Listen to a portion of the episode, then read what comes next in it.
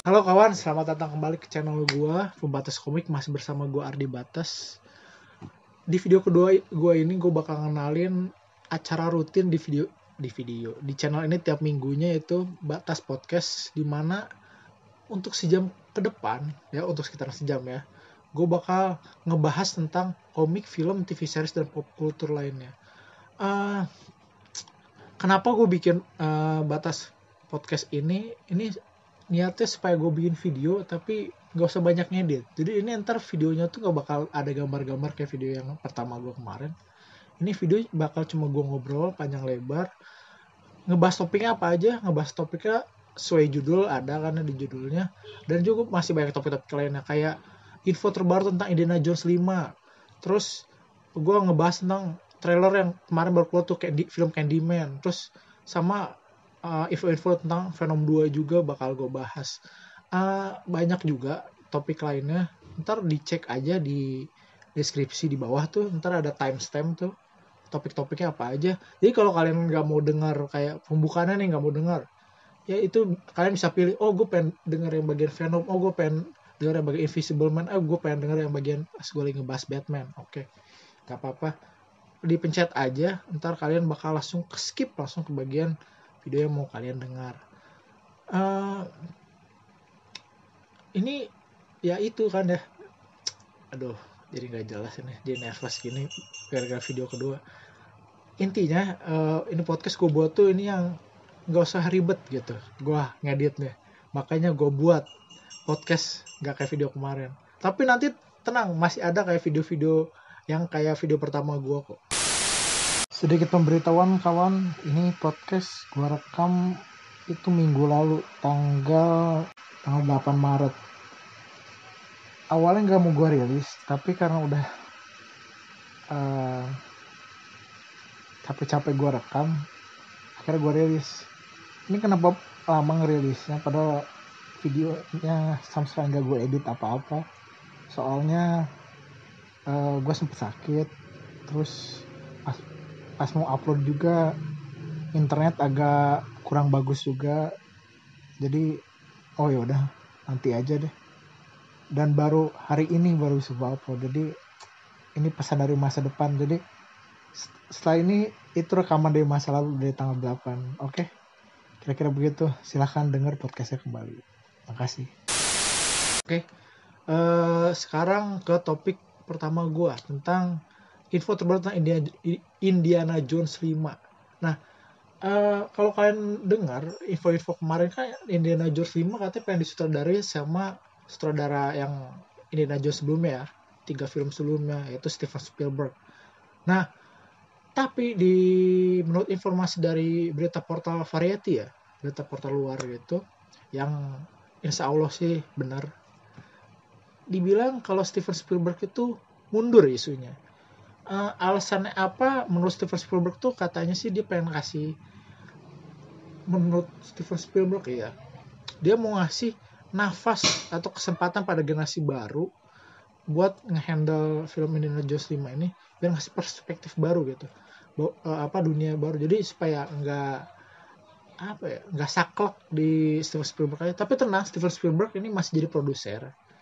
Uh, jadi nggak mundur 100% dari film ini dia masih uh, bisa ngawasin di kursi produser. Tapi ya kalau entah itu alasannya benar atau enggak masih belum tahu juga.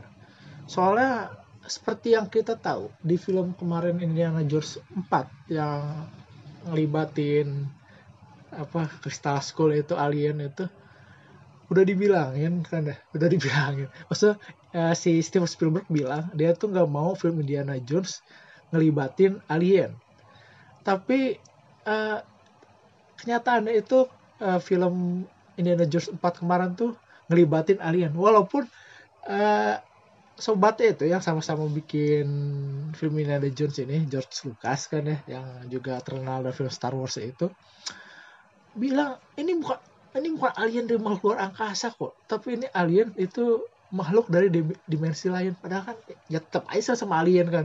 Yang gak maunya kan aliennya itu tapi ya mungkin uh, itu apa alasannya si alasan sebenarnya si Steven Spielberg gak mau megang Indiana Jones uh, 5 lagi. Dia nggak mau Indiana Jones terus sci-fi kayak yang kemarin-kemarin. Tapi balik lagi nggak tahu juga. Ini kayak teori aja sih teori gue aja. Nah dari berita variety kemarin juga dibilangin kalau yang bakal gantiin si Steven Spielberg, Spiel, Steven Spielberg itu sutradara yang namanya James James Mangold.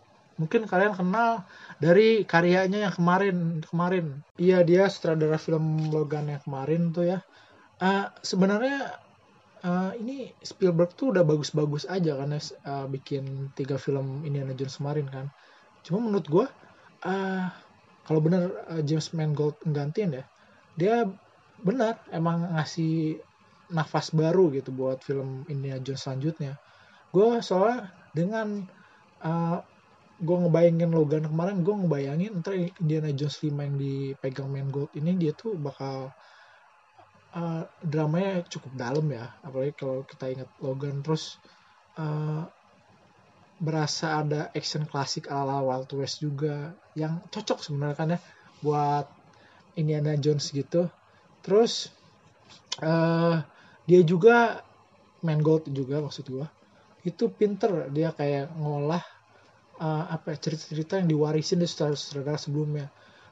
Kalau kita lihat dari uh, lo, film Logan kemarin kan ya, itu dia bisa ngolah uh, dari cerita X-Men buatan Brian Singer kan segala macem. Kan saudaranya nggak cuma Brian Singer tapi ada banyak saudara juga. Itu menurut gue udah cukup bagus kan ya. Uh, jadi menurut gue uh, patut ditunggu kalau misalnya bener Gold yang bakal ngehandle cerita Indiana Jones 5 jadi jangan sampai ntar Indiana Jones 5 keluar poster atau tra trailernya itu orang lihat namanya ih James Mangold bukan Steven Spielberg. Malas ah nonton. Jangan sampai gitu. Menurut gue sih kasih dulu kesempatan. Soalnya kalau balik lagi kan Spielberg itu nggak benar-benar lepas dari film ini. Dia masih jadi produser kan ya.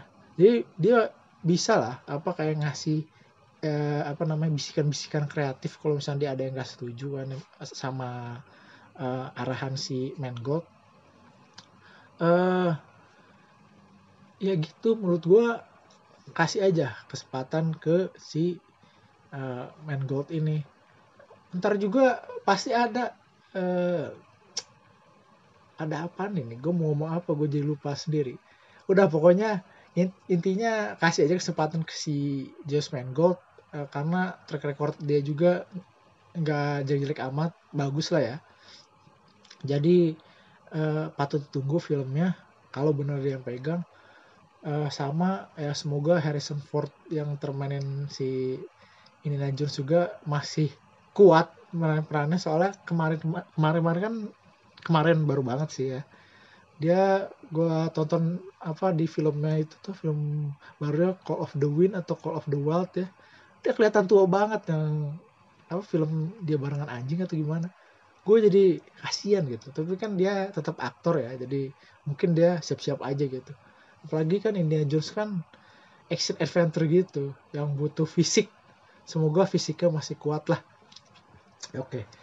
uh, eh, untuk Indiana Jones itu kayaknya ya info terbaru dari gue uh, info selanjutnya ini ada dari film No Time to Die. Mungkin orang udah pernah dengar ya. Film ini diundur sampai bulan November. Ini kayaknya film ini bisa ganti nama dari No Time to Die jadi More Time to Die.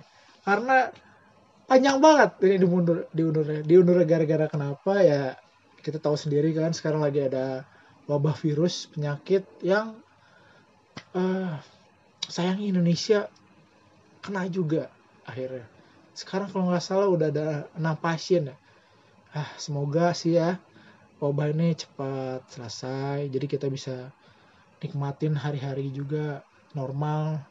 Terus orang juga rezekinya dilancarin juga soalnya dengar-dengar kan banyak yang malah eh, takut keluar rumah tempat-tempat jadi sepi gara-gara eh, apa namanya wabah ini. Semoga sih disehatkan diselesaikan lah dan ini wabah cepat ketemu obatnya juga oke kembali ke film No Time to Die ini film No Time to Die ini gue lihat di Wikipedia Wikipedia ya sumber uh, ini jadi film James Bond dengan durasi terpanjang yaitu 2 jam 43 menit.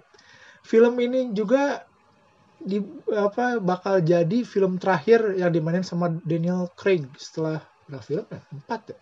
Empat film sama ini atau lima film? Tahu deh. Itulah. Uh, mungkin gara-gara ini film terakhir maka durasi jadi panjang. Karena gue lihat kalau film-film kayak mau apa ya kayak mau jadi film terakhir suatu aktor dari suatu serial ya itu filmnya jadi panjang gue inget Endgame kemarin aja hampir tiga jam terus kayak Dark Knight Return juga panjang juga uh, biasanya kalau emang film-film yang yang gitu yang terakhir-terakhir gitu. Emang kayak durasinya panjang aja panjang.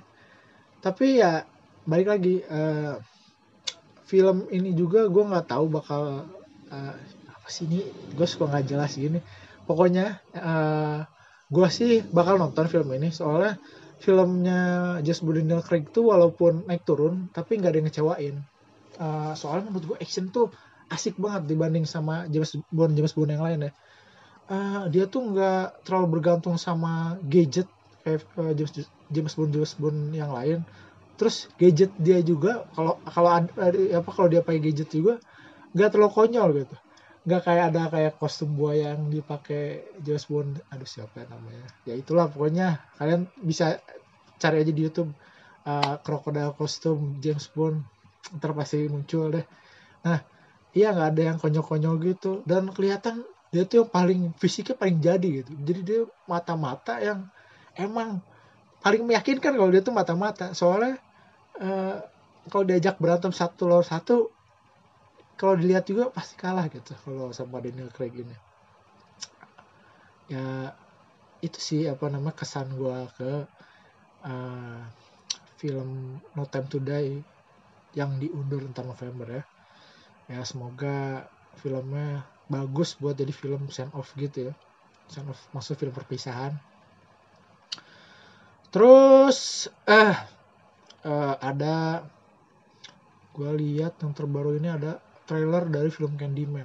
Gak baru-baru amat ini kayaknya udah dua minggu atau satu minggu yang lalu. Ini film Candyman ini diproduser diproduserin sama Jordan Peele. Kalau kalian cari di Wikipedia tuh dia lebih terkenal dari sebagai komedian ya. KN Peele ya.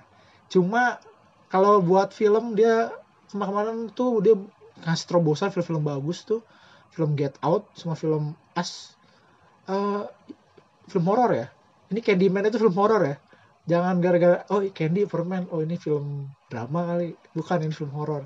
Jadi sampai Get Out sama Us kemarin nih dia apa namanya ngeproduksi ngeproduserin film Candyman ini film horor Candyman ini. Uh, beda sama Get Out sama Us kemarin dia jadi produser yang sutradara. Kalau di Candyman ini dia cuma jadi produser doang. Si Jordan Peele ini ngasih tahu ternyata ini bukan ribut ternyata ini adalah sequel dari film Candyman yang pertama kali keluar tahun berapa? Ya? 1992 ya 1992 dia uh, yang udah sempat jadi trilogi atau berapa gitu ya udah cukup banyak. Uh, tapi Jordan Peele sebagai uh, produser dia udah ngejanjiin kalau film ini tuh ramah buat penonton baru juga. Jadi nggak usah khawatir buat yang baru nonton ntar film Candyman. Nggak uh, apa namanya nggak wajib-wajib banget nonton film selanjutnya. Cuma buat dia gimana penonton baru hayu nonton. Penonton lama uh, yang udah nonton Candyman juga nonton aja. Gue sendiri Candyman cuma nonton Candyman pertama uh, menurut gue ya ya horor Amerika lah ya uh, jadi balik uh, gue kasih tau sedikit nih Candyman itu apa Candyman itu tuh dia horror thriller gitu macem-macem Freddy Krueger, Michael Myers, uh, sama Jason di Friday, Friday the 13 ya. Dia bisa dibilang monster atau pembunuh mitologi gitu. Apalagi Candyman itu sosoknya tuh agak supernatural. Dia uh, apa ya? Pas disebut nah, setan panggilan kali. Jadi kalau namanya dipanggil lima kali, ya tadi gue udah manggil cukup banyak juga di depan cermin. Tenang di depan gue bukan cermin aman berarti dia bakal muncul terus ngabisin yang manggil ngabisin semuanya entah yang manggilnya lima orang atau berapa bakal diikuti salah satu terus dihabisi uh, khasnya dia tuh dia ada tangan kanannya tuh kayal kayak bajak laut gitu. Kayak Captain Hook kalau kayak nonton Peter Pan. Terus dia juga bisa ngendaliin lebah gitu. Uh, emang uh, kedengeran agak konyol tapi dia tetap nyermin kok. Uh, terus dia juga punya kemampuan-kemampuan yang kayak monster-monster atau pembunuh pembunuh di film trailer lain punya yaitu dia juga kan abadi terus bisa teleport dari satu ruangan ke ruangan lain. Ya pokoknya gitulah uh, apa namanya tipikal-tipikal uh, pembunuh-pembunuh di film Amerika lah. Hmm, terus dia juga uh, apa lagi ya? Kayaknya nggak ada deh yang gue mau gue komenin lagi ke uh, trailer Candyman terbaru ini yang agak nggak agak ya yang mas yang ngeliatin ngejanjiin sih uh, tontonan. Tapi entah gue nonton atau enggak nggak tahu juga. Soalnya ini film film horor. Gue agak kurang sama film horor. Tapi kalau ada yang ngajakin ayo ayo aja sih. Nah sekarang ngelanjut ngomong-ngomong film Candyman yang baru mau keluar ini juga ada film yang uh, nanti juga bakal keluar yaitu film Venom kedua yang sekarang masih syuting. Atau udah beres ya pokoknya ya kemarin-kemarin banyak foto-foto dari set syutingnya beredar uh, aduh kering aus. Jadi di film Venom kedua itu di set fotonya kita bisa lihat uh, aktor Woody Harrelson yang kalau uh, di yang di kalau nonton di Venom pertama after credit tau lah dia bakal jadi apa dia uh, munculin karakter rambutnya agak aneh ya. Maksudnya nggak sama kayak pas di Venom ke satu. Nggak jelek sih cuma aneh aja. Uh, ini foto gue lihat di Twitter. Uh, banyak deh pokoknya di Twitter ada foto ada video. Ini ada video di depan mobil polisi segala macam ini Woody Harrelson itu mau jadi siapa? Dia mau jadi Carnage di film Venom kedua Carnage itu nama karakternya tuh Cletus Cassidy ya kalau saya atau Cassidy ya. Ya si Cletus itu. Nah uh, di Venom pertama tuh dia muncul cuma bentar doang dia di after credit muncul rambutnya tuh keriting berantakan. Cuma kalau di sini rambutnya rapi terus gaya-gaya apa ya? Redneck ya redneck. Enggak aduh gimana kalau bahasa Indonesia enaknya? Pokoknya gaya-gaya gitu deh kalian cek sendiri uh, ke Twitter ada Venom 2 gitu atau cek di Google juga Venom 2 set foto. Itu gue lihat rambutnya agak aneh. Uh, gitu deh. Uh, terus gue lihat juga sebentar-sebentar gue kayaknya ganti topik deh maksudnya ke topik selanjutnya aja. Ini gue di Twitter juga lihat uh, Matrif nih. Matrif tuh kemarin-kemarin sama ada yang terbaru juga kemarin-kemarin pokoknya minggu kemarin dia ngasih oh ya buat siapa yang gak, eh, buat siapa yang gak tahu Matrix Matrix itu yang bakal jadi sutradara film Batman terbaru yang bakal keluar di 2021 nah si Matrix ini kemarin-kemarin di Twitter itu dia ngeposting video sama foto-foto uh, teaser kostum uh, Batman-nya yang bakal diperanin sama Robert Pattinson. Robert Pattinson itu kalau yang orang tahun 2009an ya dia terkenal di film Twilight tapi film-film kemarin dia juga, dia juga bagus-bagus kan ya. Gue inget dia main uh, apa film kemarin yang bagus tuh ada dia kayak di apa sih tuh uh, mercusuar gitu. Uh, dia kejebak di mercusuar itu gue liat anjir ini si Robert Pattinson udah tumbuh jauh banget ya udah bisa actingnya bagus banget deh jadi gue sih yakin dia peranin Batman kayaknya bakal oke-oke aja. Nah si Matt Reeves ini uh, sama kayak si Zack Snyder pas dulu di BVS dia kayak ngasih teaser-teaser kostum Batman terbaru lewat video. Terus dia ngasih teaser Bat Batmobile terbaru juga Batmobile terbaru juga. Terus kalau ada bocoran set foto juga Bat Cycle juga ada tapi Bat Cycle-nya di yang pakai stuntman sih bukan si Robert Pattinson. Soalnya lihat dagunya juga agak beda. Ada titik-titik juga yang buat ntar bakal ngemasking sama CG juga kan ya. Matrix ini berarti apa ya tipenya tuh kan sama kayak Zack Snyder. Dia nggak pakai akun kayak Wi, apa Warner Bros. atau akun DC buat ngeposting-posting hal-hal kayak gini. Hal yang bikin fans penasaran wah filmnya bakal kayak gimana nih kesan pertama gue ya. Buat kostumnya ini kelihatan kayaknya tuh kostumnya tuh eh, perpaduan dari berbagai kostum Batman di komik sama di film. Jadi gue lihat bat simbol di dadanya itu itu eh, gimana ya? Ada nuansa-nuansa dari game Arkham ya kalau misalnya kalian mainin. Jadi eh, ada nuansa canggih gitu ada sentuhan-sentuhan teknologi. Eh, dan tapi di satu pihak itu gue mikirnya di satu pihak gue mikir itu batarang kayak batarang dilipat gitu dua biji ya batarang dua biji dilipat terus ditaruh di kostum. Jadi biar gampang lempar emang batarang kan kalau misalnya di film sebelumnya tuh ditaruh di sabuk ya. Ini kayaknya gue mikirnya itu di dadanya tuh batarang ditaruh di dadanya dilipat gitu dua biji. Terus buat ngebentuk logo eh iya buat ngebentuk logo uh, kelelawarnya ala Batman gitu. Terus selain itu juga gue perhatiin juga di dekat topeng ya di dekat bagian lehernya kayak ada kerah gitu. Gue inget kemarin tuh gue baru baca Gotham White Knight ya? Atau Batman White Knight ya? Batman Batman White Knight deh. Itu berkerah gitu juga. Terus di film animasi yang kemarin yang ada Jack the Ripper juga gue lihat yang apa Gotham by Gaslight itu si Batman juga berkerah gue mikirnya ini ide kerahnya tuh antara ngambil dari dua cerita itu. Eh, terus jadi gimana? Jadi ada logo ngambil dari Arkham kerah ngambil dari dua komik dua komik tadi sama film animasi ya. Terus topengnya sendiri itu eh, kalau dilihat ya ada yang nge, apa sih namanya ngejelasin kan itu eh, kalau dilihat videonya kan dia agak gelap-gelap hitam merah gitu kan ya. Eh, lampunya maksudnya hitam merah bukan kostumnya hitam merah ya. lampu yang hitam merah ada yang ngejelasin ngasih warna hitam putih ngasih cahaya gitu di eh, eh, videonya.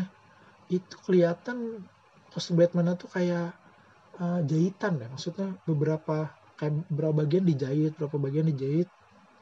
Eh, digabung-gabung gitu Eh, itu menurut gua jadi eh, Batman yang sekarang tuh sifatnya masih Batman yang masih DIY yang nggak kayak Batman Begin atau Dark Knight kemarin dia uh, wah nemuin nih. Oh, ini ada topeng punya asetnya uh, perusahaan Wayne nih. Ada uh, apa topeng terlalu mahal yang nggak bakal bisa dijual. Boleh nih gue pakai maksudnya. Kayak gitu. Jadi bukan pakai asetnya sendiri tapi dia masih kayak berusaha sendiri. Dia nggak ketemu Lucius Lucius Fox terus bilang "Eh, Mas Lucius Fox punya nggak eh, yang kayak gini buat dipakai jadi topeng eh nggak punya. Atau ini buat dipakai buat armor? Wah punya punya. Tapi di sini kayak dia masih beraksi sendiri. Nggak sendiri sih kayaknya sih. Alfred tetap di eh, apa nama diikutin. Tapi di sini kayak masih duo itu doang. Alfred sama Bruce Wayne. Eh ya Alfred sama Bruce Wayne gitu. Jadi yang menurut gue ini ceritanya bakal ngambil mungkin kalau dari komik tuh first year ya Batman first year yang nyeritain awal-awal cerita Batman atau zero year yang sama juga cerita-cerita awalnya Batman. Cuma eh, kalau mau ngambil cerita itu yang gue sayangin dia nggak pakai sarung tangan ungu aja kan ya. Soalnya Batman tuh kan kostum pertama selalu sarung tangan ungu.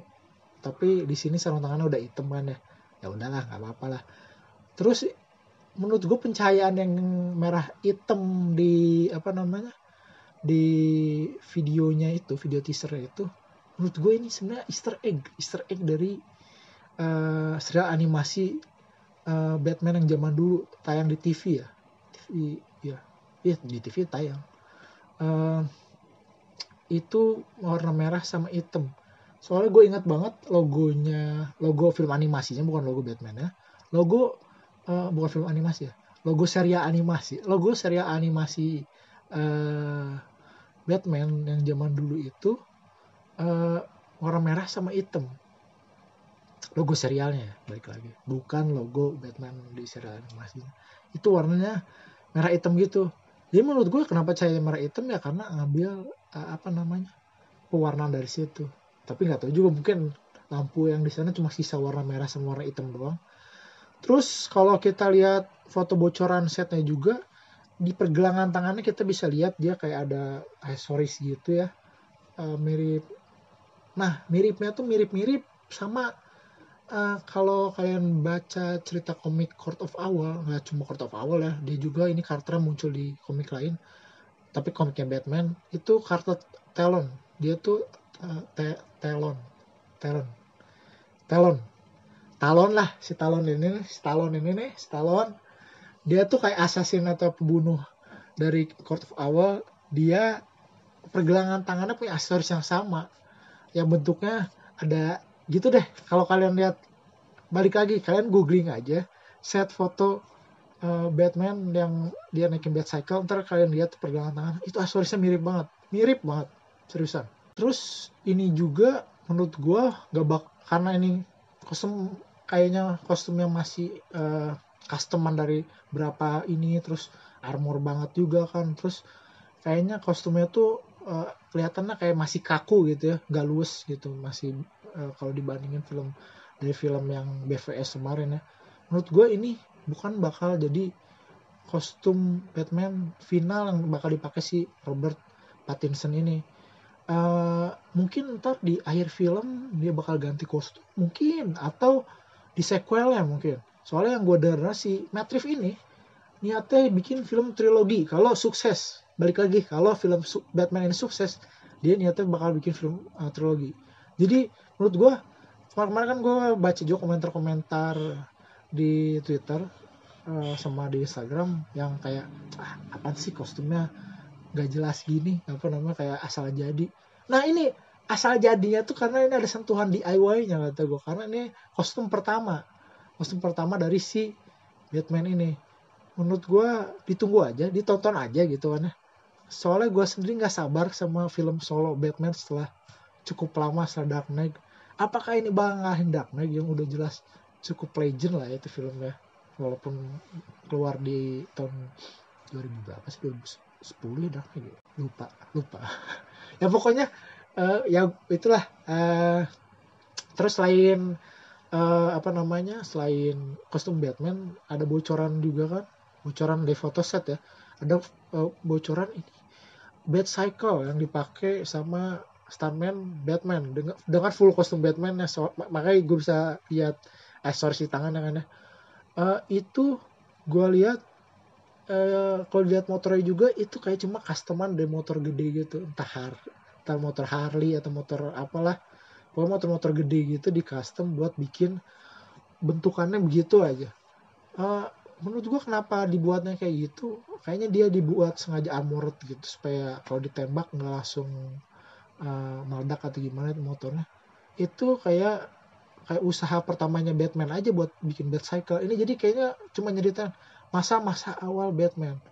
Uh, si apa namanya si Batman iya si, si Batman di masa awal terus selain uh, yang dua tadi itu motor dan Batcycle dan Batsuit yang dipakai si Robert Pattinson si Matt Reeves juga ngupload teaser Batmobile Batmobile itu pas gue lihat wah ini mah uh, American Muscle biasa.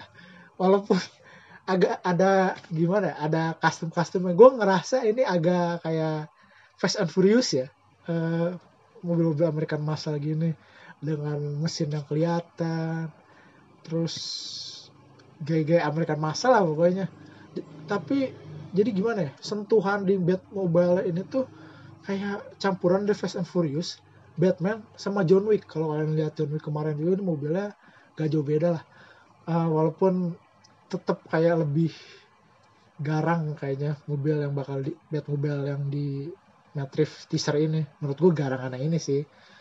Nah jadi ini lebih ke arah mobil customan. Sama kayak motor, motor Batcycle itu.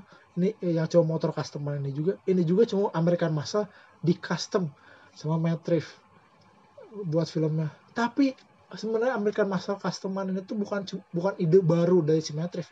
Ini tuh di komik juga eh, apa ide mobil sederhana. Nggak sederhana sih mobil mahal sih ini maksudnya mobil American di custom ini udah sempat ada di tahu di eh, apa ya komik tahun 80-an 90-an gitu ya. Uh, terus yang mobil yang dicuri Jason Todd ban ya uh, Robin kedua Jason Todd kan pernah uh, nyuri ban di salah satu komik diliatin bannya tuh dia mobil bentuknya gini walaupun uh, ada redcon lagi ada redcon lagi. Redcon tuh kayak redcon action gitu kayak ngerubah apa namanya isi komik di zaman dulu jadi uh, diliatin mobilnya beda-beda tapi salah satu mobil yang diliatin itu ada mobil yang bentuknya mirip kayak gini.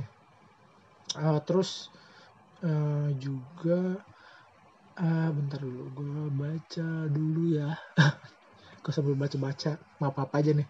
Uh, oh ternyata ini Matrix tuh emang ngambil apa namanya uh, cerita dari first year sama zero year jadi emang. Jadi berarti emang ini tuh uh, fokus ke Batman yang masih masa-masa di amatiran gitu. Skala pertarungan juga masih kecil nggak kayak Justice League kemarin kan. Wah gede banget kayaknya.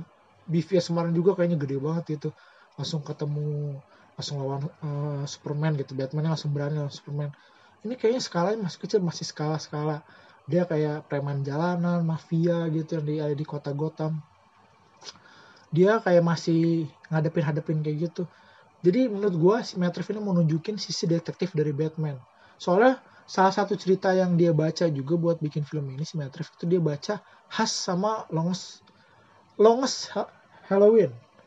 Longest Halloween ini ceritanya itu penyelidikan banget walaupun banyak actionnya juga tapi cerita penyelidikan banget tentang pelaku yang ngebunuh di setiap bulan uh, jadi setiap bulan tuh kayak ada hari libur gitu dia ngebunuh di setiap hari libur. Nah kalau mereka dia ngambil ini berarti Batman itu benar-benar uh, ngambil sisi detektif de maksudnya Batman entar yang 2021 di bawah Symmetric ini bakal ngambil sisi detektif dari uh, Batman. Jadi gue nggak sabar juga uh, nunggu ya. Soalnya sama ini yang ditujukan kan sisi action dari Batman sisi teknologi dari Batman langsung sisi petualangan dari Batman. Ini sekarang yang ditunjukkan adalah sisi yang kayaknya nggak nggak pernah gitu. Atau sempat, eh, sempat diliatin cuma nggak di apa namanya diperluas gitu ceritanya. Sisi detektif dari Batman. Soalnya seingat gue Dark Knight kemarin si detektifnya tuh uh, dia kayak nyelidikin apa sih ya? Nyelidikin peluru ya. Jadi ada sniper nembak peluru ke tembok gitu. Terus ya udah dia selidikin pakai alat teknologi canggihnya kayaknya kurang kurang lokal kurang lokal kurang membumi gitu ya. Kurang membumi membumi gitu. Jadi kurang bumi si adegan pakai teknologi itu kayaknya yang ini tuh Batman lebih membumi gitu maka kenapa sisi teknologinya lebih di uh, apa namanya lebih di si teknologi si detektifnya lebih ditonjolkan.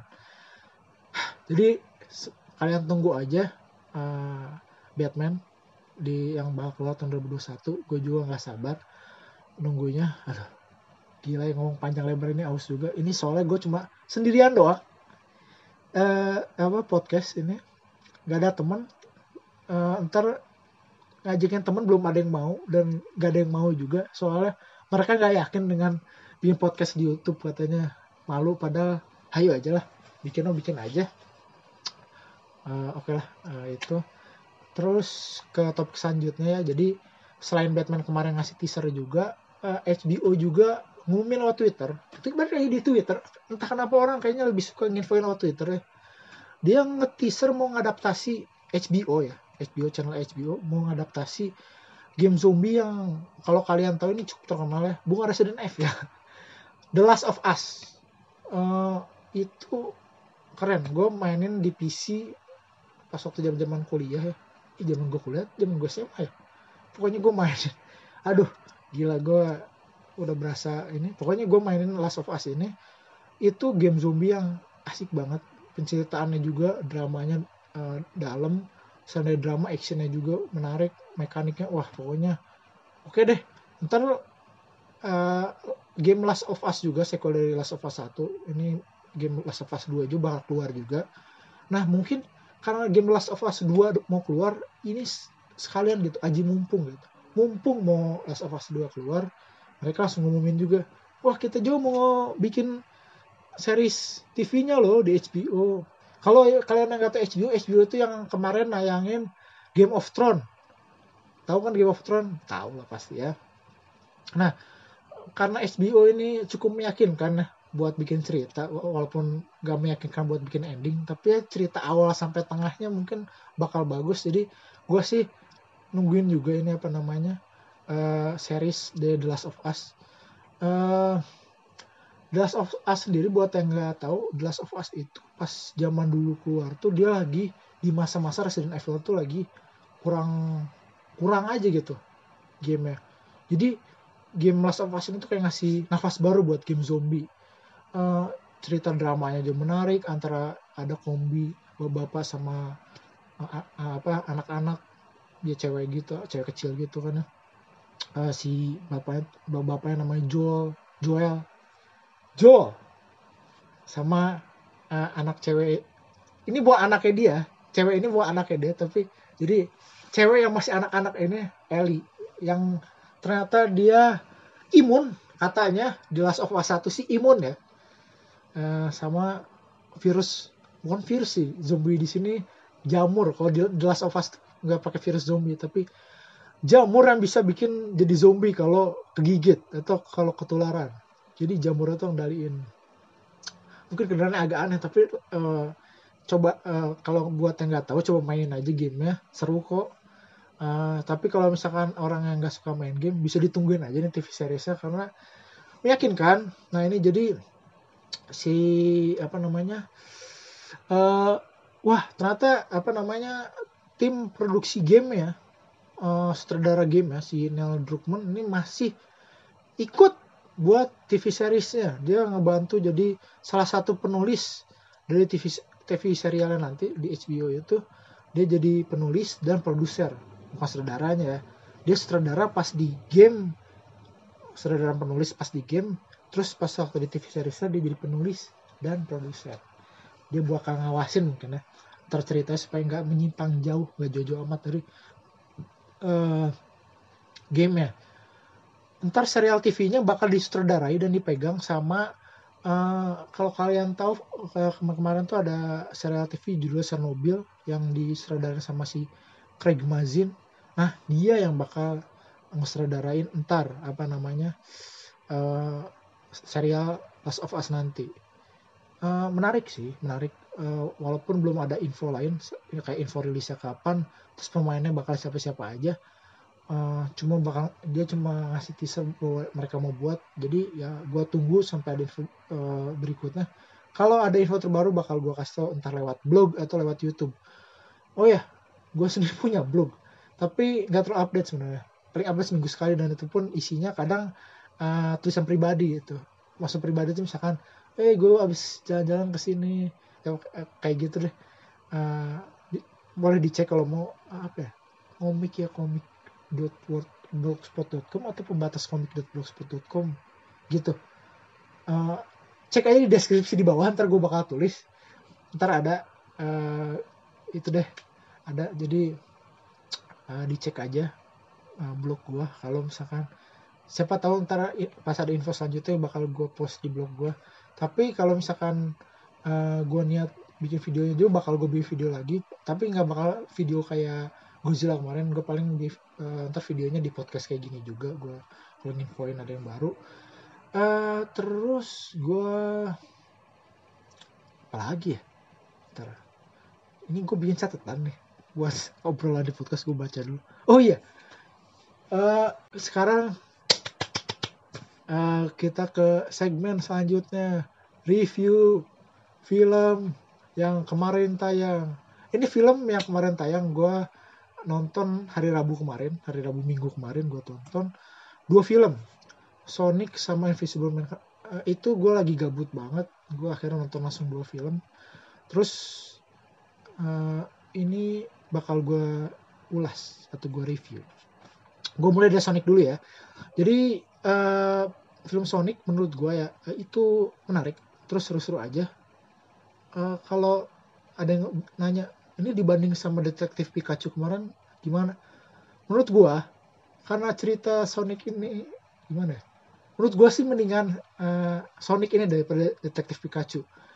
Soalnya uh, gue seneng lihat Jim Carrey di film ini. Gila eh, Jim Carrey. Kocak banget seriusan.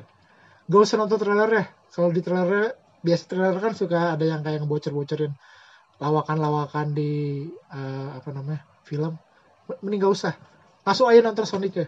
Ntar kita lihat Jim Carrey uh, ngelawak lepas banget. Ini film Sonic lepas banget.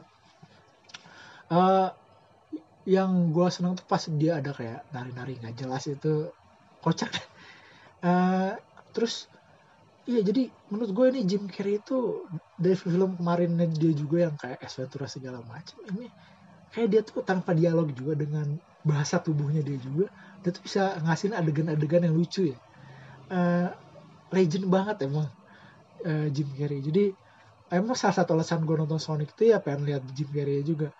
Uh, jadi gue rekomendasi ini film buat ditonton uh, selama masih tayang gue nggak tahu ini masih tayang filmnya atau enggak ya film Sonic. Tapi kalau masih tayang dan kalian belum nonton tonton film ini. Tapi kalau misalkan udah keburu nggak tayang beli Blu-ray sama DVD-nya terus tonton film ini. Dijamin dah uh, rekomendasi kocak. Terus uh, film yang gue tonton setelah film Sonic ini film yang sebenarnya gue gak niat buat itu buat nonton. Uh, terus tapi entah kenapa ujung-ujungnya bablas gue nonton film Invisible Man. Soalnya gue emang agak kurang sama film horror tapi karena lagi nonton ramen ya eh ya, ya lanjut Invisible Man. Oh ya udah dah ya deh uh, gue lanjut nonton film Invisible Man. Dan gue awalnya pas waktu mau nonton film ini gue kayak nggak ada ekspektasi apa apa gue nggak berharap apa apa oh film horror Invisible Man gue tahu Invisible Man itu yang kalau yang dulu tuh ada orang minum obat terus ngilang. Oke okay, itu. Eh tapi ternyata di film ini uh, apa yang namanya? Cukup apa ya? Uh, bikin gue uh, kaget gitu maksudnya. Ternyata lumayan juga. Uh, ini film uh, cukup bagus juga. Apalagi gue nggak terlalu ngeharapin film bagus soalnya kan Invisible Man kan kemarin kan bakal katanya kan bakal gabung ke Dark Universe Universal uh, terus ada kayak foto gitu mereka barengan sama para pemain dari Dark Universe ada Johnny Depp, ada Tom Cruise segala macem kan. Tapi ya di, mereka kayak bikin mau bikin cinematic universe tapi isinya para monster-monster. Kayak ada mumi ada Dracula segala macam tapi kan kemarin film mumi kan ngebom gitu ya ngeflop penghasilannya jelek yang Tom Cruise itu terus kan dibilang Dark Universe itu gagal. Dan dibilang uh, di enforcement kalau itu nggak lanjut lagi. Jadi nggak ada Dark Universe. Tapi Man masih keluar. Itu yang pertanyaan gue kan. Ya akhirnya bikin gue ya apa sih ini? Kenapa tetap dikeluarin? Tapi Invisible Man yang waktu dulu di teaser kan dia dia bakal diperanin sama Johnny Depp tapi di film ini enggak bukan Johnny Depp. Maksudnya gak ada Johnny Depp di film Invisible ini. Jadi gue kasih tau aja Invisible Man ini gak ada hubungannya sama The Mummy kemarin gak ada hubungan sama Dark Universe. Ini gak ada apa namanya pokoknya ini benar-benar film ya film Invisible Man aja. Nah eh, balik ke apa namanya filmnya. Ntar gue bikin catatan juga buat ulasan ulasan gue ini. Iya film apa namanya film Invisible Man ini kemarin tuh cukup melewati ekspektasi gue di mana gue mikirnya karena gue sebelum apa sebelum apa namanya sebelum masuk ke bioskop pas waktu dibilang mau beli tiket gue cek ngecek kan di Wikipedia gue ngecek wah budget filmnya juga murah nih cuma tujuh sembilan juta nggak murah-murah amat sih kalau dirupiahin mahal tetap kan ya. 7 juta dolar berarti 70 80 miliaran kan ya. Ya tapi untuk film skala Hollywood itu kayak film-film murah lah ya. Gue mikirnya ah paling ini mah kayak tipikal B movie-nya Hollywood gitu yang cuma kayak pengen buang uang eh cuma 7 juta gitu kan eh ternyata pas gue lihat anjir. Wah oke okay juga maksudnya oke okay sebagai film horor ya bukan oke okay sebagai gimana ini oke okay juga sih film horornya dia uh, berhasil ngedapetin 28 juta cuma di Amerika doang. Itu segitu keuntungan yang cuma buat apa keuntungan belum total sama penayangan dunia. Dia berhasil dapat 28 juta di pembukaan. Pembukaan itu minggu pertama pokoknya gitu lah. Dia berhasil dapat segitu. Dan itu menurut gue hebat gitu maksudnya film dengan budget minim tapi bisa dapat penghasilan berkali-kali kali lipat dari budget awalnya.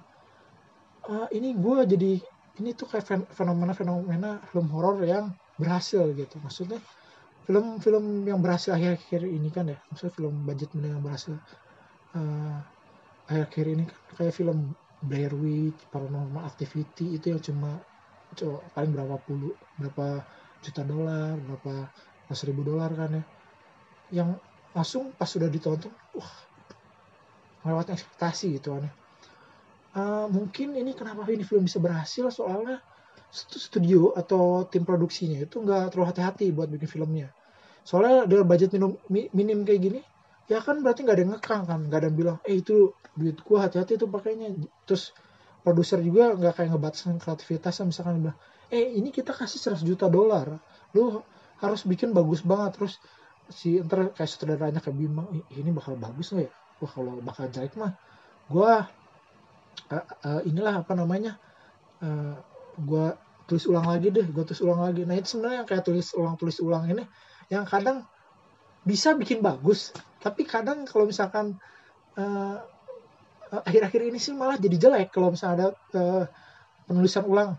Apalagi kalau kita ingat kayak uh, penulisan ulang Justice League terus penulisan ulang uh, Dark Phoenix uh, gara-gara baru dimasuk baru dibeli sama Disney kan ke Dark Phoenix itu ulang. Terus kayak kemarin apa Underwater ya yang ada ketul gitu. Terus pokoknya film-film yang ditulis ulang kemarin kayak kemarin-kemarin itu rata-rata malah jadi kurang deh. Uh, makanya kata gue film yang uh, apa namanya yang budget minim ini kayaknya mereka kayak nggak mikirin ah udah nggak usah tulis ulang. Bukannya nggak mikirin ini film bakal bagus atau enggak ya jadi kayak gelontorin dana uh, sekian buat buang uang enggak tapi mereka kayak udah punya ide dari awal kayak gini terus udah gitu. Gak usah kayak ada reshoot segala macem. Kan biasa kalau film sekarang suka ada reshoot ya apalagi yang budgetnya ratusan juta. Kayak The Mumia juga kan itu ada reshoot ada penulisan ulang akhirnya malah itu. Apalagi ada biasa kalau misalnya film-film dengan budget besar kan mereka ada kayak tes penonton dulu. Pas di tes penonton tes penontonnya nggak suka. Terus diterus ulang. Padahal belum tentu tes penonton ini benar-benar ngewakilin penonton secara banyak. Nah itu akhirnya malah kayak kayak gitu tuh. Kadang-kadang jadi ngacak-ngacak kreativitas dari tim produksinya. Tapi balik lagi nggak selalu begitu. Soalnya kadang malah jadi film banyak yang malah jadi masterpiece setelahnya tapi akhir-akhir ini ya tau sendiri lah malah jadi banyak yang kurang bagus. Balik lagi ke film Invisible Man. Gila ini. Gue nggak bawa minum gue bawa apa gila aus banget. Uh, Invisible Man balik lagi nih. Menurut gue ini Invisible Man tuh uh, cocok banget ditonton uh, dan cocok kayak maksudnya cocok ditonton tuh cocok ditonton tanpa lu nonton trailer ya sama kayak Sonic tadi kenapa? Tanpa nonton trailer? Soalnya ada nuansa kayak lu tuh masuk film yang bikin kayak ada misteri gitu di film. Yang ada kayak nuansa nggak enak ini tuh gue bakal disajin apa sih? Gue bakal diliatin apa sih? Jadi lu nggak punya ekspektasi apa apa karena lu nggak nonton trailer. Gue sendiri pas uh, nonton film ini tuh gue udah lihat trailer ya tapi gue lupa sama trailer. Jadi pas waktu gue nonton oh iya bener ada trailer. Langsung gue kayak itu. Wah bener-bener kayak ada ngasih kejutan terus ada kayak perasaan ingat juga. Uh, jadi banyak hal yang bikin gue kejutan di film ini. Terus ini film juga kalau kalian tonton ini uh, untuk premis awal ya, di awal cerita. Di awal nggak di awal cerita di sepanjang filmnya ini tuh kayak kita tuh kayak dibuat ambigu gitu. Sebenarnya Man Invisible Man itu beneran ada atau enggak sih? Karena kita nggak bisa ngeliat kan menuju Invisible Man.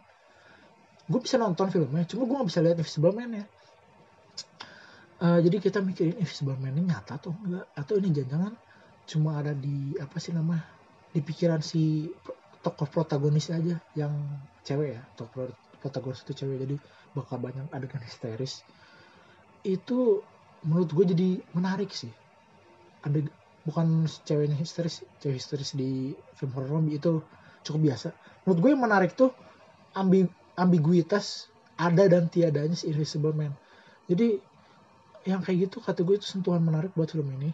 Terus framing kamera dari film ini juga itu agak aneh. Maksudnya biasanya kalau framing kamera tuh entah itu si karakter utama ada di tengah gitu kan difokusin di tengah atau di kiri banget atau di kanan banget pokoknya uh, enak dah kalau di framing. Kita kayak lebih fokus ke si uh, tokoh utama ceweknya ini. Tapi framing di film Invisible Man ini itu framingnya tuh kayak luas banget. Jadi ruangan kelihatan kayak luas banget tuh. Kayak pengen nunjukin bahwa ruangan tuh luas banget. Jadi kalau misalkan entah itu benar atau enggaknya ada invisible man invisible man invisible man itu bisa ada di mana aja. Karena luas banget.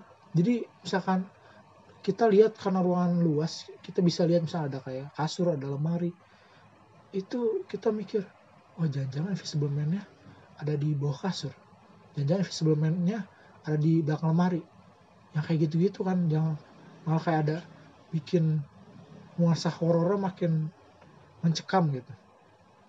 Uh, ah oke okay, gue sedikit ceritain plotnya. Jadi pemeran utama uh, di film ini yang cewek itu yang gue bilangin perempuan itu ini itu ini tapi gue nggak ceritain plotnya nggak gue spoilerin ya.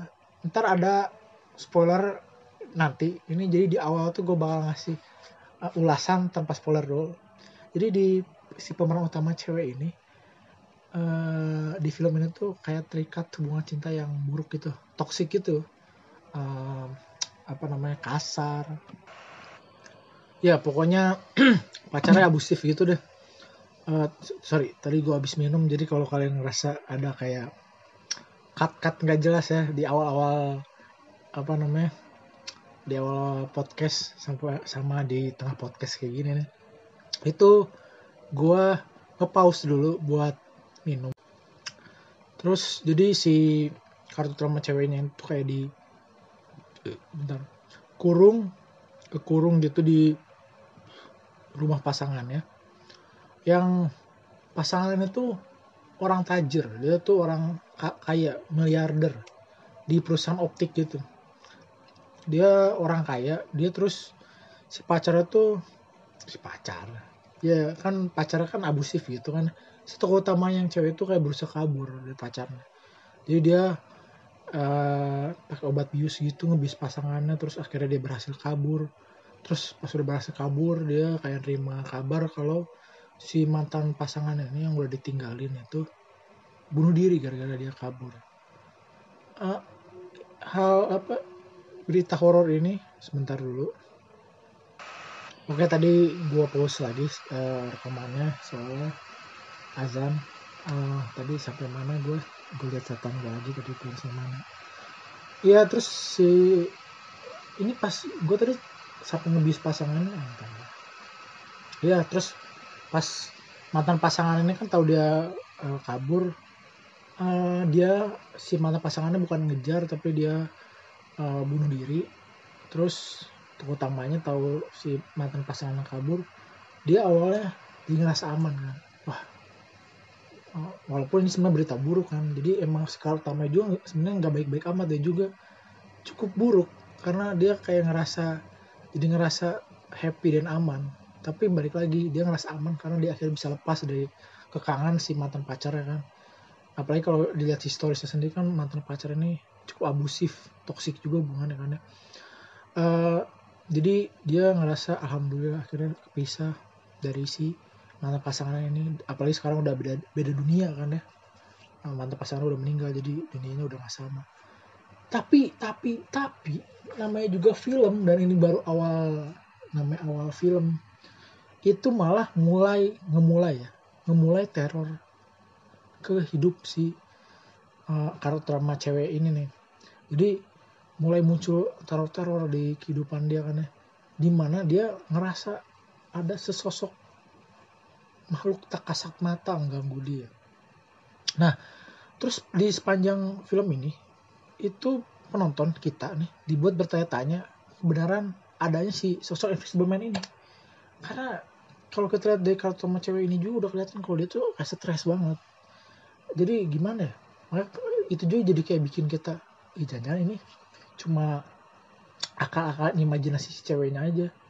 Jadi kayak uh, aspek film yang di awal ini nunjukin kalau dia tuh di dalam hubungan yang toksis tos, toksik dan abus. Yang hubungan yang toksik sama abusif juga. Ini kayak yang ngasih sentuhan real gitu. Jadi kayak orang bisa jadi apa sih namanya bukan imajinatif ya halusinasi gitu. Dia kayak digangguin lagi sama uh, pikirannya. Supaya kalau dia tuh tetap disiksa walaupun sebenarnya nggak ada. Jadi hal-hal yang kayak gini tuh menurutku sentuhan kayak gitu tuh malah jadi bikin membumi lah. Bikin sentuhan yang real. Jadi uh, interaksi pemeran-pemeran di film ini juga jadi ke sana tuh logis banget. Wajar banget. Terus kenapa tiba-tiba ada orang yang kayak gak yakin kalau misalkan beneran ada sosok nggak nggak kasat mata ya? Soalnya emang ambigu kan. Uh, soalnya ingat historis dari si pemeran utama ceweknya.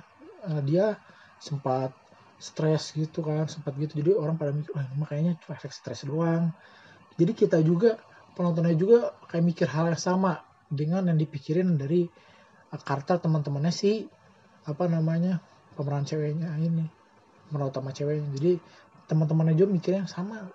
Menurutku acting pada cukup cukup bagus. Jadi orang tuh uh, apa kita kayak ke bawah aja sama filmnya. Jadi beban mental kelihatan kayak ditunjukin gitu sama si uh, ak aktris ceweknya ini. Gimana ya? Jadi kesan psikologi apa ya, psychological thriller thriller ya? Ya kesan thriller psikologis ini tuh jadi kental banget gitu. Dari awal sampai tengah sampai hampir akhir lah. Itu kental banget. Terus uh, apa namanya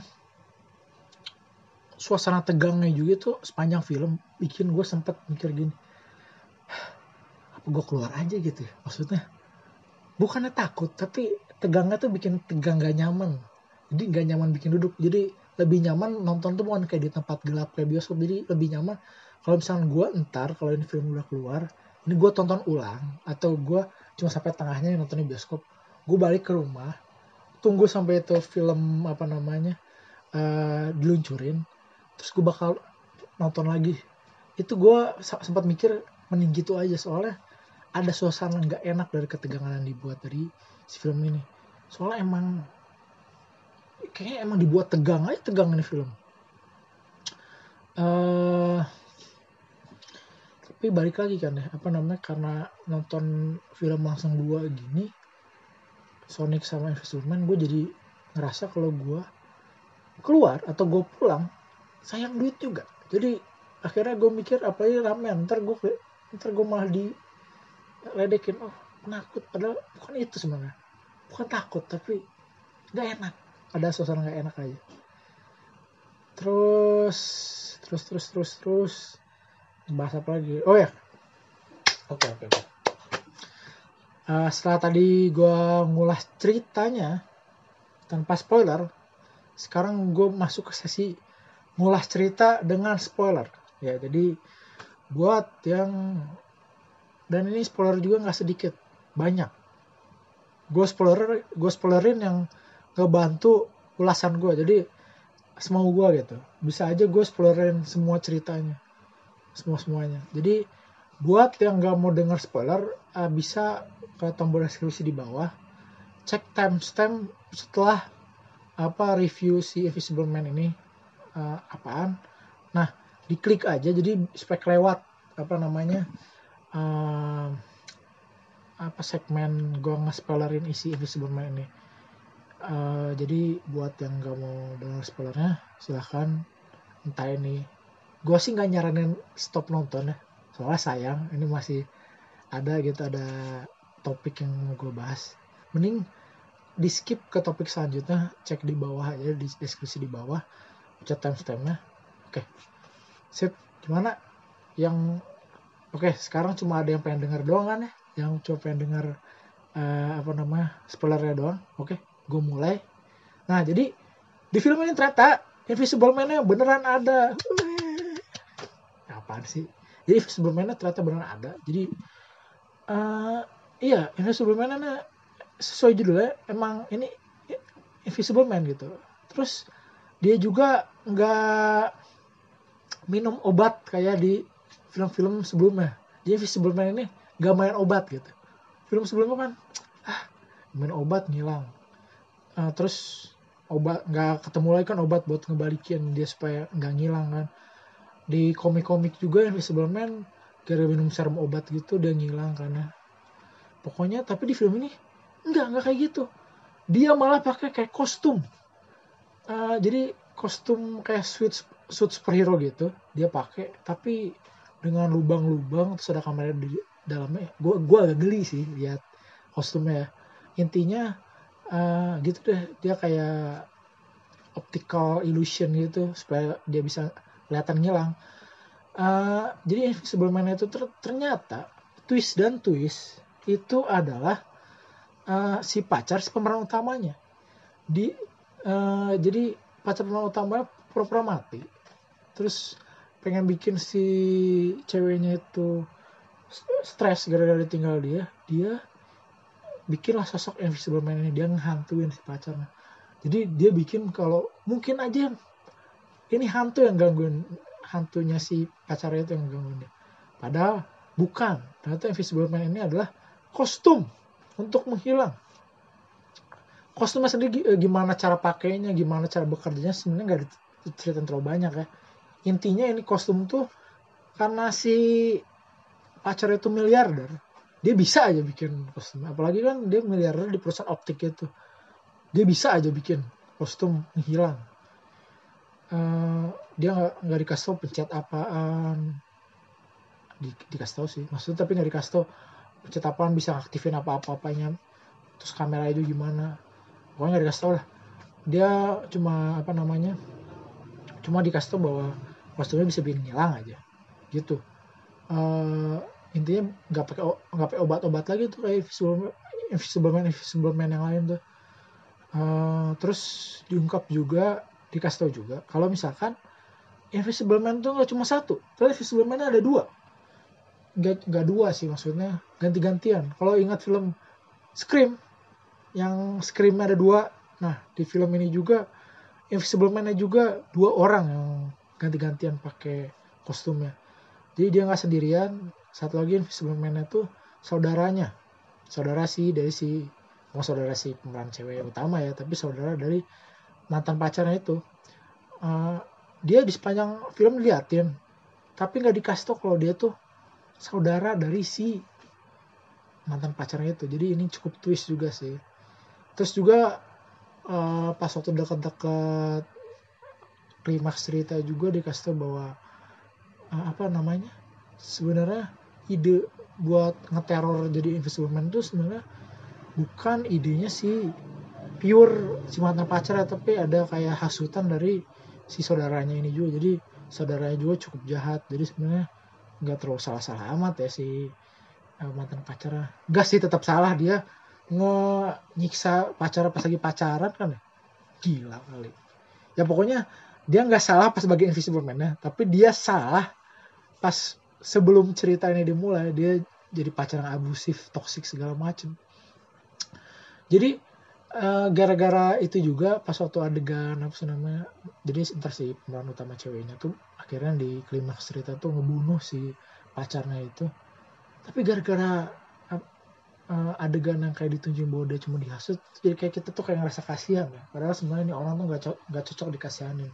Tapi dia cukup apa namanya uh, jadi kita kayak ngasih wah kasihan juga. Maksudnya kan nggak 100% salah gitu kan. Walaupun tetap ada salah ya.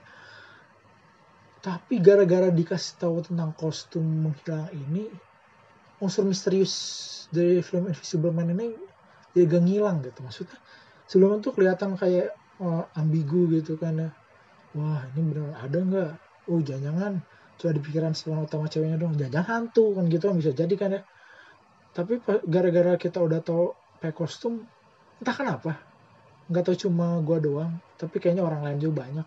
Gue jadi ngerasa gitu tiap ada adegan gitu setelah ada kostum ini kayaknya di ruangannya ada invisible man di sebelah sana ternyata pas ditunjukin bener ada invisible man di sebelah sana. Jadi kayak kebaca gitu. Invisible man ada di sana ada di situ. Padahal pas gue tonton awal-awal gak kebaca gitu. Uh, tiba-tiba ada kayak gelas jatuh atau ada adegan pintu buka gitu. Jadi invisible man tuh nggak ketebak gerak geriknya tapi setelah apa namanya setelah kostum diliatin malah jadi ketebak gitu. Oh invisible man ada di sini. Uh, ya gitu deh. Terus minimnya terus kan udah gue kasih tahu tadi di awal kan ya. Nggak di awal maksudnya di awal ulasan Man gue gue ngasih tahu kalau misalkan uh, Man itu budgetnya minim.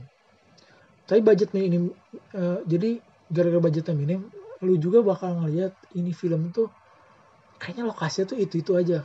Ruangan ruangan ruangan lagi ruangan lagi.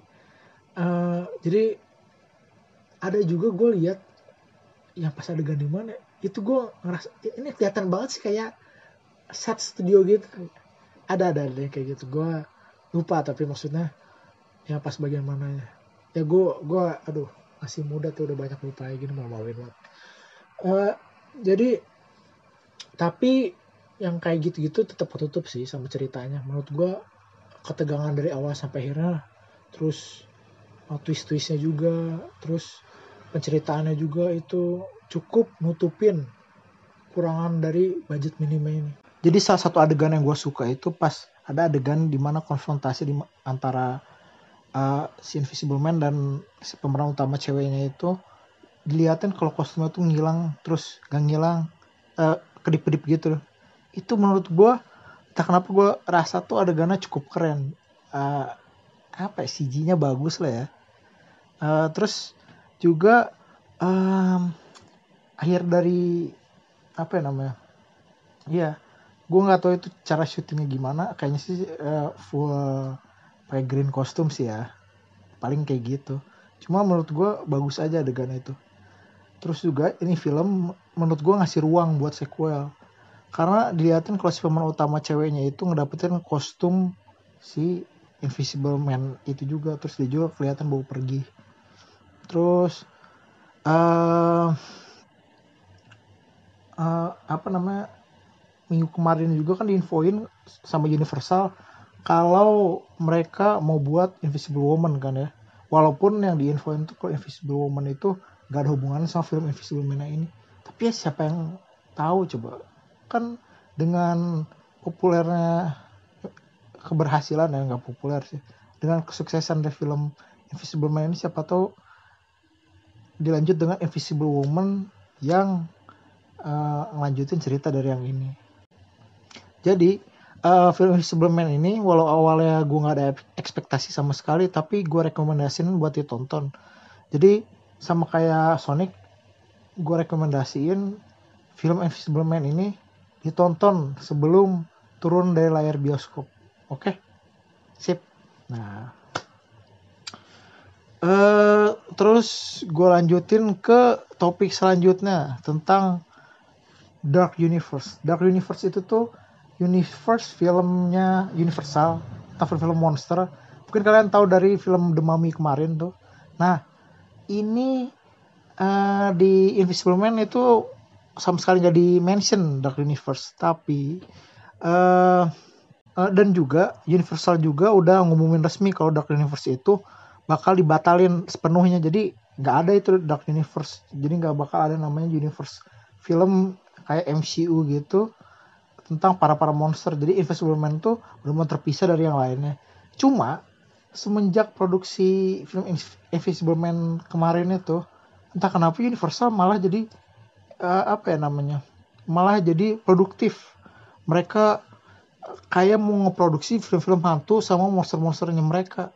Kayak yang pengen bikin universe film cuma mereka di belakang bilang enggak enggak kita nggak bikin kok kayak yang gue sebutin sebelumnya yang ntar bakal keluar uh, film Invisible Woman yang sekarang masih di masa drafting ya belum produksi segala macem yang katanya bakal diperanin dan disutradarain sama Elizabeth Banks.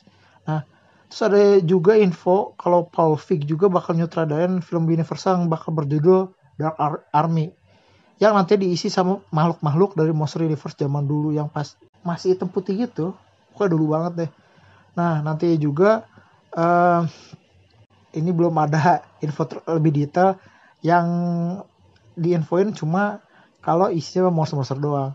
Nah, terus juga apa namanya ada info kalau uh, Dexter Fletcher bakal nyutradain film tentang asistennya Dracula jadi bukan film tentang Dracula tapi si Dexter Fletcher ini bakal nyutradain film tentang asistennya Dracula yang emang jarang diceritain ya maksudnya emang penting ya dari asisten Dracula nah tapi ternyata dia si Dexter Fletcher ini punya ide yang universal approve ya tentunya ya bakal ngebuat film tentang asisten Dracula.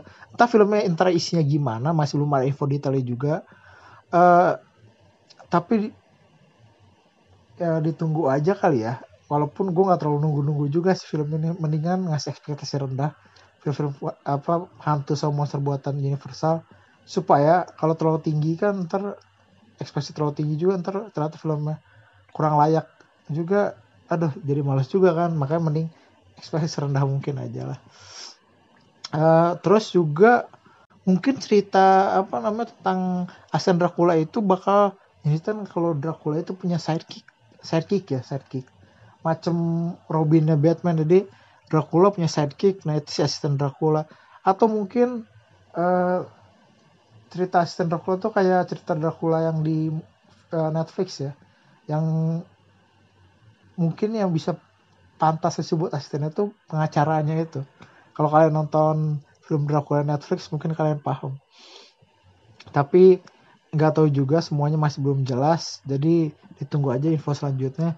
Terus ada gosip juga. Jadi infonya ini masih belum jelas cuma gosip. Kalau Universal bakal nggait James Wan, James Wan yang terkenal dengan film Aquaman, Fast and Furious, sama film Insidious itu dia bakal bikin film Frankenstein ya entah itu uh, filmnya bakal gimana bakal jadinya action kayak film Frankenstein uh, kemarin atau apa bakal film full horror monster gitu belum tahu juga. Karena ini namanya juga masih gosip ya. Terus ada gosip lain juga yang bilang kalau film Bride of Frankenstein yang dibintangin sama Angelina Jolie yang versi Dark Universe itu ternyata masih lanjut uh, proses drafting. Walaupun kita udah tahu kan Dark Universe udah uh, resmi nggak ada Universal bilang tapi uh, digosipin kalau itu masih lanjut. Dan apa drafting dan uh, bukan drafting ya film ini bakal dipegang sama Joe Krasinski sama Sam Raimi dalam penanganan filmnya. Tapi balik lagi ini cuma gosip jadi belum tahu juga. Terus kabar paling anyar itu ada uh, bukan kabar ya baik lagi ini cuma gosip. Monster Mash yang katanya bakal di film monster musikal buatan Universal. Uh, ini juga uh, apa ya gosip yang gak usah diterima terlalu apa namanya terlalu meyakinkan. Uh, makanya apa info-info ini gue bagi di podcast karena gue nggak mau ntar gue bikin video terus setelah dia bilang ah bohong nih. Ya soalnya uh, nama juga masih gosip jadi bukannya bohong ini nama juga masih isu. Makanya kenapa info-info ini tuh gue bagi di podcast? Itu salah satu alasan gue bikin podcast gue buat ngebagi-bagi info yang masih belum jelas kayak gini juga yang mungkin aja bener mungkin aja enggak. Ya kita juga nggak ada yang tahu kan ya. Uh, makanya kalau ada salah-salah aman lah ya kalau misalnya di podcast mah ya. Karena kadang orang juga nggak ada yang ngedengar sampai menit ini kok. Jadi gitu deh. Oke lanjut ke topik yang terakhir yaitu rekomendasi dari baca, rekomendasi gue untuk bacaan dan tontonan kalian. Yeay. Kalau buat bacaan gue belum beli buku bacaan baru ya. Jadi uh, terakhir sih gue ngebaca komik itu uh, itu ya komik flash forward uh, komiknya DC itu menurut gue bagus karena udah lama gue nggak baca cerita bagus tentang uh, The Flash Wally West. Itu menurut gue banyak banyak apa ya namanya subjek-subjek bukan subjek ya Easter egg dari cerita terdahulunya Wally West juga di situ. Kayak apa ya pengampunan cerita Wally West kemarin di Heroes in Crisis. Kalau kalian misalkan baca Heroes in Crisis itu kalau kalian suka Wally West kalian akan ngerasa kecewa dengan cerita itu. Karena yang cukup uh, mengecewakan. Tapi apa cerita flash forward ini anggap sebagai obat yang ngobatin kecewaan itulah. Uh, terus juga kalau novel gue terakhir ngebaca novel I Am Legend. Emang I Am Legend itu novel yang udah agak lama keluar ya. Kalian juga mungkin tahu filmnya yang dulu pernah di mainin sama Will Smith tapi ternyata pas gue baca novelnya isinya beda. Ini bukan cerita tentang zombie tapi cerita tentang vampir. Itu cerita uh, gimana ya? Ceritanya dunia dikuasain vampir dan itu ceritanya kayak melogiskan si vampir itu sendiri. Jadi misalnya vampir punya kelemahan sama perak dan uh, bawang misalkan ya itu dilogiskan di situ. Maksudnya kenapa vampir itu punya kelemahan itu? Karena ternyata fisiologi tubuh segala macamnya itu emang berbeda. Jadi dan cerita sendiri penceritaan juga bagus plotnya juga bagus segala macam. Dan jauh berbeda dari filmnya. Jadi kalau kalian yang uh, apa ya yang tertarik mending baca aja. Karena kalau gue ceritain plotnya juga itu bakal panjang karena menarik menurut gue terus abis ini gue mau rekomendasiin tontonan. Nah tontonan yang gue rekomendasiin itu kalau film kan udah ya. Uh, tadi gue rekomendasiin Invisible Man sama Sonic. Nah gue mau ngerekomendasiin TV series. Kalau buat TV series yang mainstream gue mau re rekomendasiin palingan yang udah pada tamat ya kayak Mandalorian terus Watchmen HBO sama The Watcher. Nah itu menurut gue pada bagus-bagus ya. Terus kalau pada pengen nonton yang gak biasa dan yang udah tamat juga gue rekomendasiin uh, uh, TV series itu 12 Monkeys. Itu 12 Monkeys atau 12 monyet ya. Itu uh, menurut gue menarik dan udah tamat juga udah uh, sekian season. Beda sama uh, apa yang tadi gue rekomendasiin Mandalorian sama Watchmen itu walaupun udah tamat musim pertamanya tapi dia belum tamat untuk keseluruhan cerita. Kalau 12 Monkeys ini udah tamat dia ada empat season atau empat musim ya. Dia udah udah tamat ceritanya juga udah uh, beres. Itu menarik mungkin kalau kalian pernah dengar film Tools, film judulnya Twelve Monkeys itu emang best series ini dari film tersebut dulu kan filmnya dimainin Bruce Willis ini series kayak versi nge-explore cerita lebih jauh dari universe dari Twelve Monkeys ini. Pemerannya pemerannya bukan Bruce Willis lagi pemerannya beda tapi nama karakternya masih sama. Ini masih nama karakter si karakter Bruce Willis ini. Walaupun plotnya ada yang berapa diganti dan dirubah cuma menurut gue ini menarik. Ini kalau buat kalian yang nggak tahu Twelve Monkeys itu apa Twelve Monkeys itu cerita tentang seorang di masa depan si karakter utamanya kembali ke masa lalu untuk merubah bencana terjadi di masa lalu. Bencananya itu apa? Bencana itu tentang virus wabah. Cuma tenang ini nggak ada hubungannya sama wabah yang terjadi sekarang. Karena ini film udah kejadian udah bukan kejadian filmnya ini udah film sih? Ini series bukan filmnya yang gue rekomendasi tapi seriesnya ini udah dibuat sebelum jauh sebelum wabah yang ada sekarang ini Recommended banget kalau kalian suka dengan film perjalanan waktu. Ini cukup bagus untuk nyeritain apa namanya sistem perjalanan waktunya. Nggak terlalu memusingkan juga karena uh, ceritanya juga linear. Ada sedikit sih yang apa kayak ada nyeritain kayak backstory segala macam cuma menurut gue ini ceritanya gak terlalu rumit juga dan menarik gitu dan cukup berisi.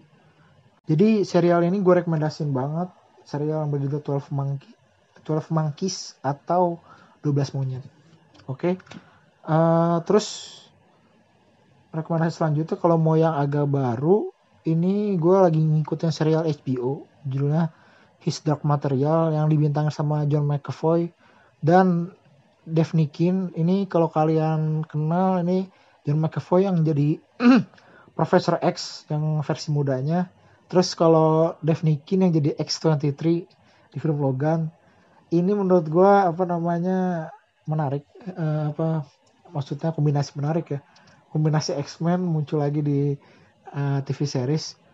Serial ini tuh sama kayak Twelve Monkeys. Ini adaptasi adaptasi dari uh, suatu karya lain. Kalau uh, His Dark Material ini adaptasi dari novel uh, The Golden Compass. Uh, tapi ceritanya berbeda dari film yang judulnya sama The Golden Compass. Ini sudut pan eh, sudut pandangnya sama karakternya cuma apa ya pengambilan tagnya juga lebih menarik untuk di serial ini dibanding filmnya ya.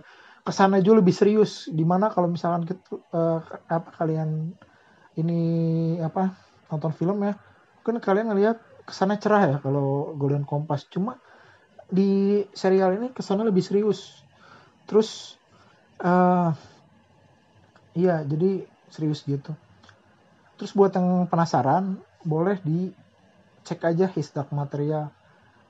Belum tamat, maksud belum tamat, untuk musim pertama udah tamat, cuma belum tamat untuk keseluruhan. Sama kayak Mandalorian, sama kayak Watchmen juga. Jadi menurut gue silahkan kalian tonton. Karena ini uh, menarik menurut gue. Uh, jadi gitulah uh, apa namanya rekomendasi dari gue. Oke, kalau be begitu uh, sekian apa rekomendasi tontonan dan bacaan dari gue.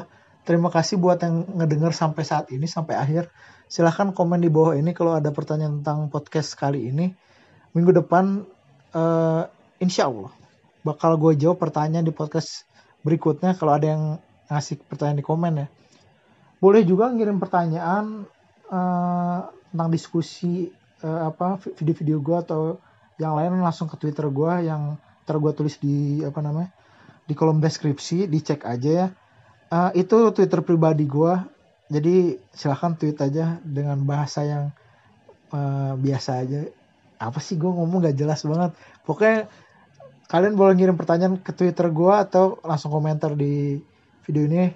Insya Allah gue jawab. Kalau nggak gue jawab langsung di twitter atau di apa namanya kolom komentar. Ntar gue jawab langsung di podcast selanjutnya Oh ya jangan lupa juga kalau kalian suka dengan video ini silahkan kasih like dan juga boleh disebar lewat share video video ini podcast ini buat orang-orang lain dengar kalau kalian merasa ini cukup menarik ya. Uh, boleh juga kalian subscribe karena kalau dengan kalian subscribe itu kalian cukup membantu gua untuk nge mengembangkan channel ini jadi biar nggak ketinggalan dengan konten gue berikutnya juga boleh di subscribe juga sih. Nah minggu depan minggu depan untuk video minggu depan seperti yang gue bilang di video Godzilla kemarin gue bakal nyerita tentang Crisis of Infinity Earths. Tapi bukan cerita uh, serial CW ya. Ini gue Crisis of Infinite Earths-nya tentang komik. Jadi event komik dari Crisis of Infinite Earths. Jadi versi originalnya. Jadi uh, buat yang mau denger silahkan ditunggu minggu depan. Kemungkinan sama jadwal keluarnya hari Rabu kayak Godzilla kemarin kalau editannya udah selesai sama gua sehat juga dan nguploadnya juga nggak apa namanya nggak lambat kecepatan internetnya. Uh, ini baru mau gue rekam juga setelah ini setelah podcast ini. Uh, jadi ya kemungkinan kalau beres dan lancar ini bakal gue apa namanya bakal cepet juga uh, keluar videonya. Semoga apa video Chris of Infinite Earths itu nggak sekaku video Godzilla sama podcast gue sekarang ya. Mungkin kalau kalian dengar ah ini orang ngomongnya kaku amat sih. Ya semoga nggak sekaku itu. Jadi sampai jumpa di apa namanya di video selanjutnya kawan ya. Dadah Makasih udah ngedengerin selama ini.